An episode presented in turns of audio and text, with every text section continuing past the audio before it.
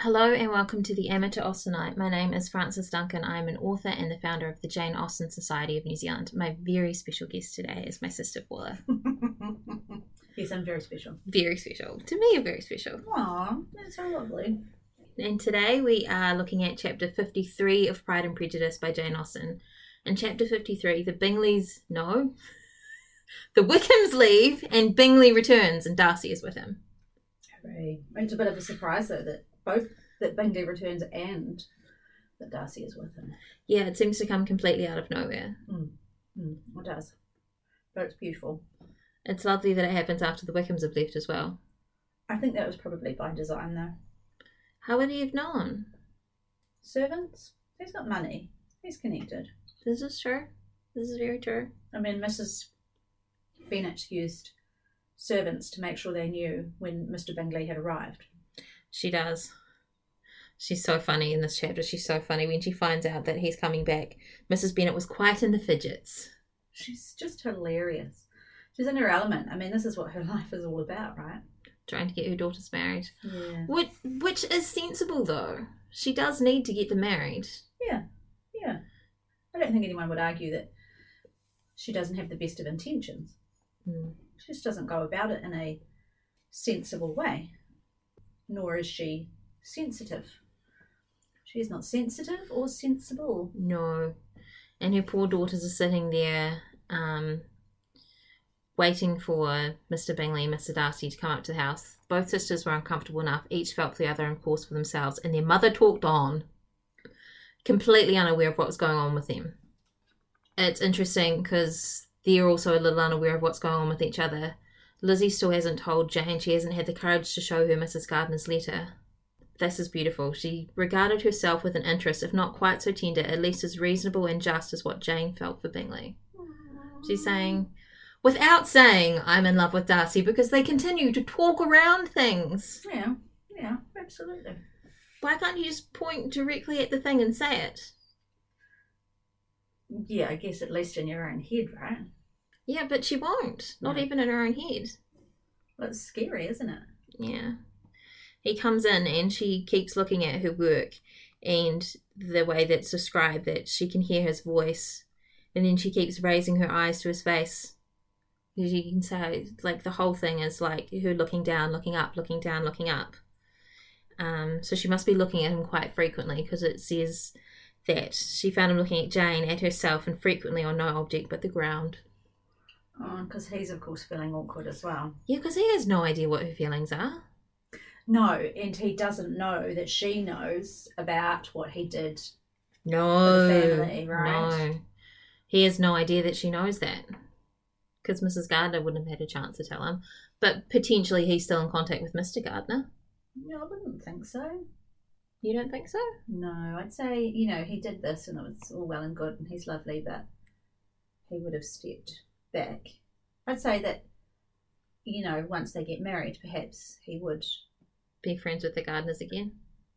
I don't know, if friends, but acquaintances. We know that they come to stay at the end. They go to stay at Pemberley. Spoilers. Uh, oh, yeah, did you know Elizabeth and Darcy get married? And the Gardeners come to stay at Pemberley. And they talk about them. It's almost like they become the pseudo parents, Yes, that's right. which is lovely. The parents that Darcy can deal with. I think he'd get along quite well with Mr. Bennett. I don't know, Mist. To a degree, that they probably have things that they can discuss.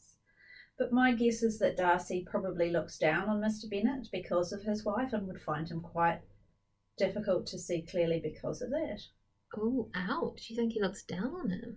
Well, I look down on Mr. Bennett. Maybe I'm just reflecting my own feelings onto him because every week that we've done this recently, I've said, oh, Mr. Bennett, ah."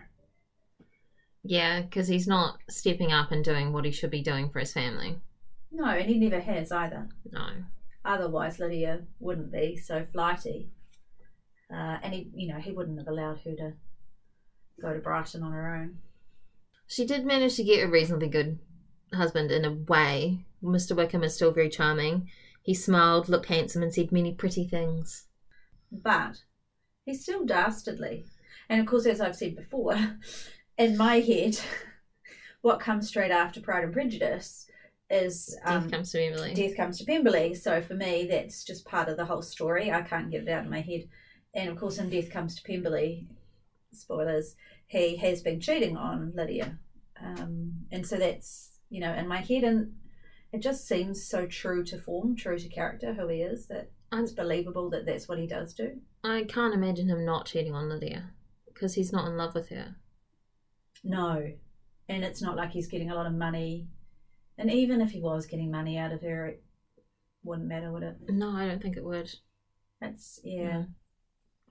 That's Which quite is sad for her. It really is. Yeah, because she might be twitty, but She deserves better. uh, mm, yeah. No, I mean nobody deserves to be cheated on, right? No, no. I'd say that's a good thing about Mr. Bennett that you can't imagine that he would cheat on Mrs. Bennett, despite her being annoying as hell. He couldn't be bothered to do that, right? Yeah, probably. He seems to lack a lot of up and go and energy. I think life has been a bit of a disappointment to him. How hard to be born into the landed gentry. Oh, yeah. So difficult. But again, you know, it's like that saying first world problems. We all deal with what the hand that we've been played. True. Um, and that's all he's ever known. So I suppose we could say poor Mr. Bennett.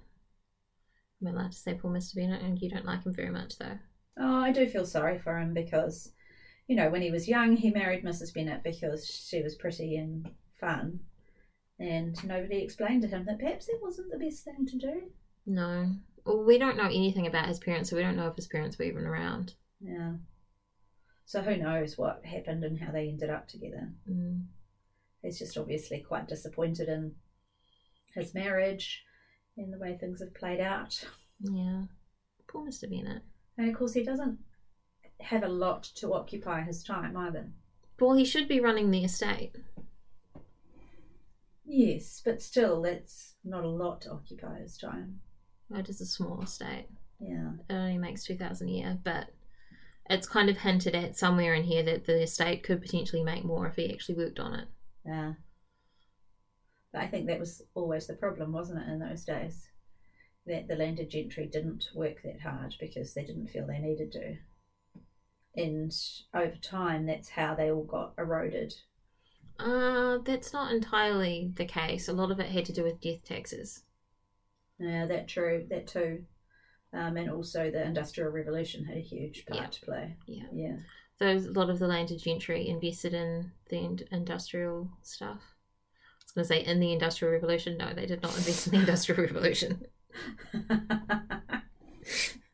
In the industry. yeah. Can you, you can't imagine Mr. Bennett doing that, though. No. Whereas Mr. Darcy would, potentially. Yeah, and it also encouraged Bingley to, I imagine, right? Yeah. Yeah. And Bingley's money was probably still tied up in trade. Like he's got his capital, but he's probably got other money that he's using to create more money. Yeah. And I think that's what a lot of the landed gentry, gentry didn't understand in those days. No, because you have I have my estate, my estate makes the money, I just have to keep the estate running. Yeah, exactly. Unfortunately, sometimes you have to spend money to make money as well, and that This is true. was probably quite hard for them to understand. I feel like we've gone a little bit off topic. Oh, how do we always do this? I blame you, I think it's your fault. Well, yeah, I mean, perhaps. I don't know. For the you know three people who listen to this, sorry. Sorry, Uncle Phil. No, I think it was a really funny chapter. You did keep laughing. Yeah, a very funny chapter, and um, I like the way that it slowly builds up the suspense with both Bingley and Jane, and Darcy and Elizabeth. And also, that within one chapter, there's that crossover where Wickham and Ly- Lydia are leaving, Mm-hmm. and then the other men come in. So it's all part of the same story. I quite like that. It's a really nice way it's structured. And as you were reading, you were pointing out that Mrs. Bennett is really the reason that her daughters aren't getting married. Yeah, it's irony, really, isn't it? Yeah. Because she really So wants them- desperately. Yeah, yeah, and that's all she can focus on, yet she doesn't understand that she's the one that's holding them back. Poor Mrs. Bennett, Yeah, I guess. because she doesn't know any better. No, she doesn't, does she? She's had no education and she has moved above her station when she married. And she's not nasty. I mean, really, the only nasty character, character in it is Wickham.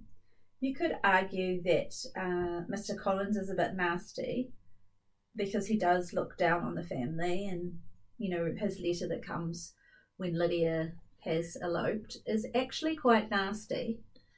But I, I wonder if that was on purpose or what he thought was his right because of the position he was in.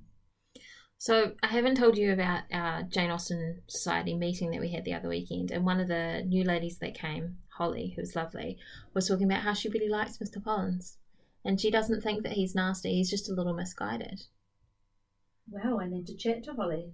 Yeah, she also doesn't really like Lizzie, and I was like, oh wow, I'm so impressed that she was bold enough to say that in front of people she'd not met before, and she she had reasoning behind everything, and I was like, yeah, I, I see where you're coming from. Oh, brilliant. Well, I mean, Lizzie is quite prejudiced, right? Yeah.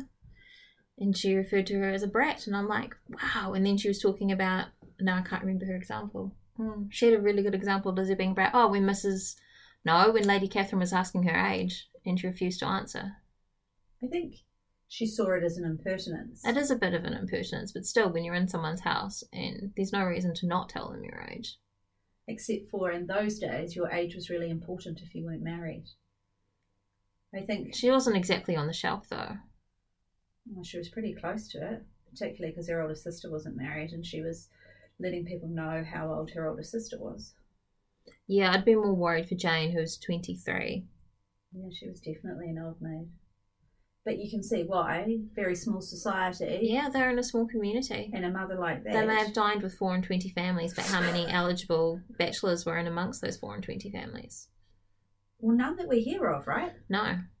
So I guess we're led to believe that there are none. Mm. Maybe there were a lot of females born.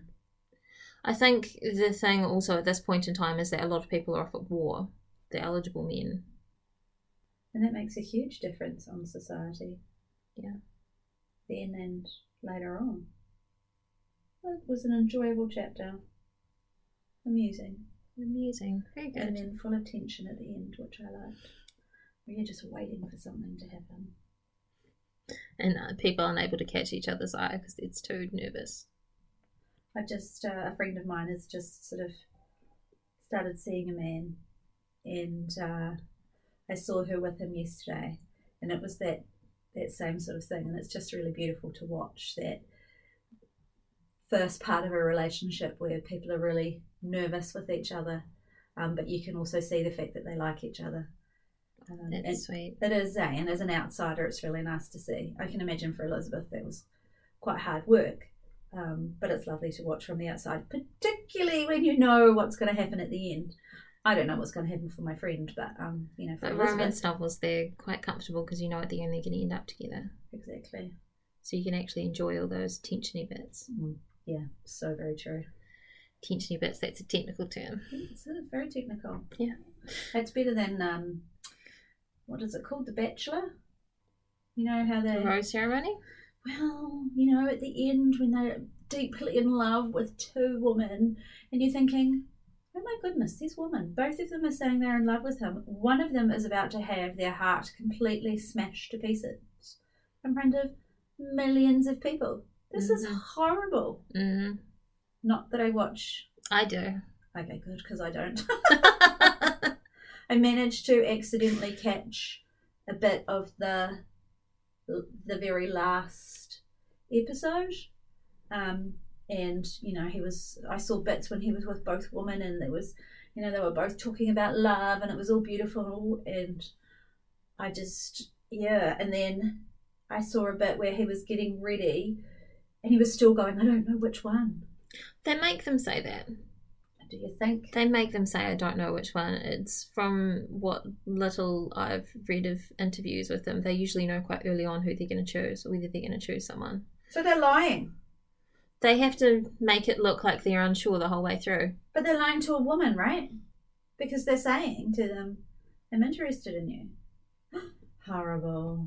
That does not make it sound very good when you put it that way. Yeah. No.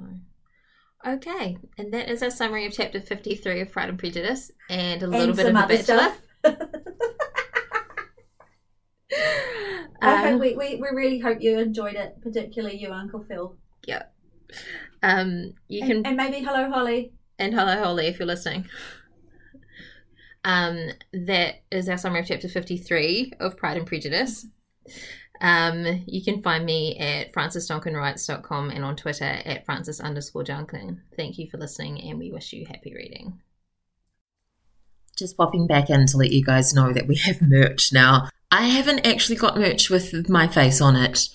That seems a little weird to me, but if you really want it, let me know and I'll do that. There's merch of the Jane Austen Society of Aotearoa New Zealand's logo, uh, some Jane Austen merch, and some Pride and Prejudice, heavily Pride focused merch too.